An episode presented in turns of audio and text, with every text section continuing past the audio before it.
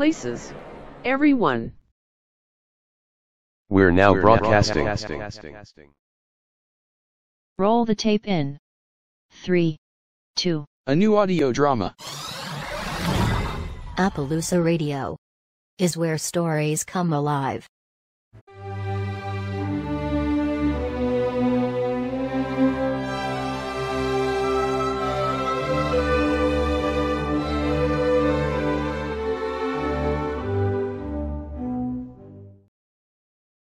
Waring Windows by Paul Lawrence. A 91 second story.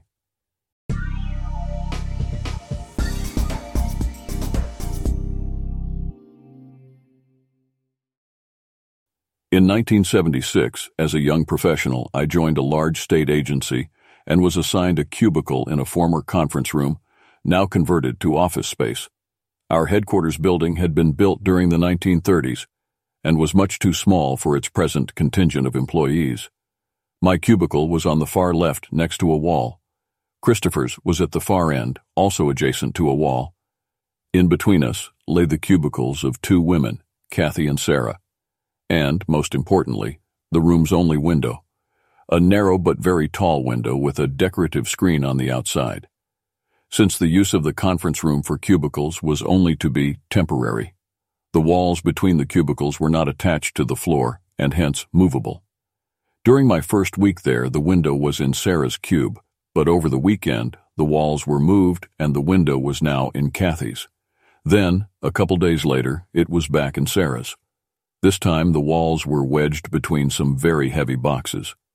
Not to be deterred, Kathy moved all the heavy boxes back to a storage closet one evening after we had all left. But two days later, the window was back in Sarah's cube. As the walls continued to move, the relationship between the women deteriorated. Then, over a long holiday weekend, Kathy, who was a handy fixer type, made the ultimate play. She moved the walls and then bolted them securely to the wooden floor.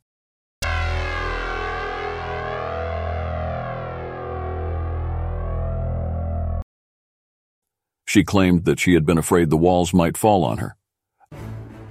I cannot describe the intensity of official consternation that Kathy's actions caused.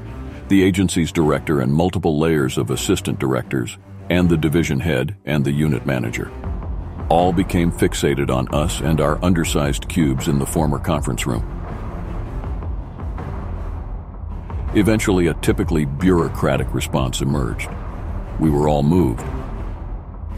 I was sent up to the sixth floor, the former attic, and given a tiny, dark niche. I had a computer, but no access to a printer. I had to go down the back stairs to the third floor where my printer was. Christopher was sent to a second floor storage room behind the cafeteria. Both Kathy and Sarah were assigned to field offices far outside the headquarters building. Some months later, we were told that the agency had acquired an old warehouse, which was being rehabilitated into office space.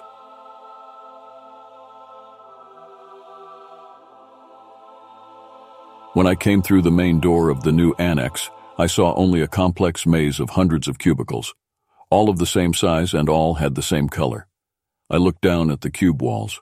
All were securely bolted to the floor. And there was nary a window to be seen.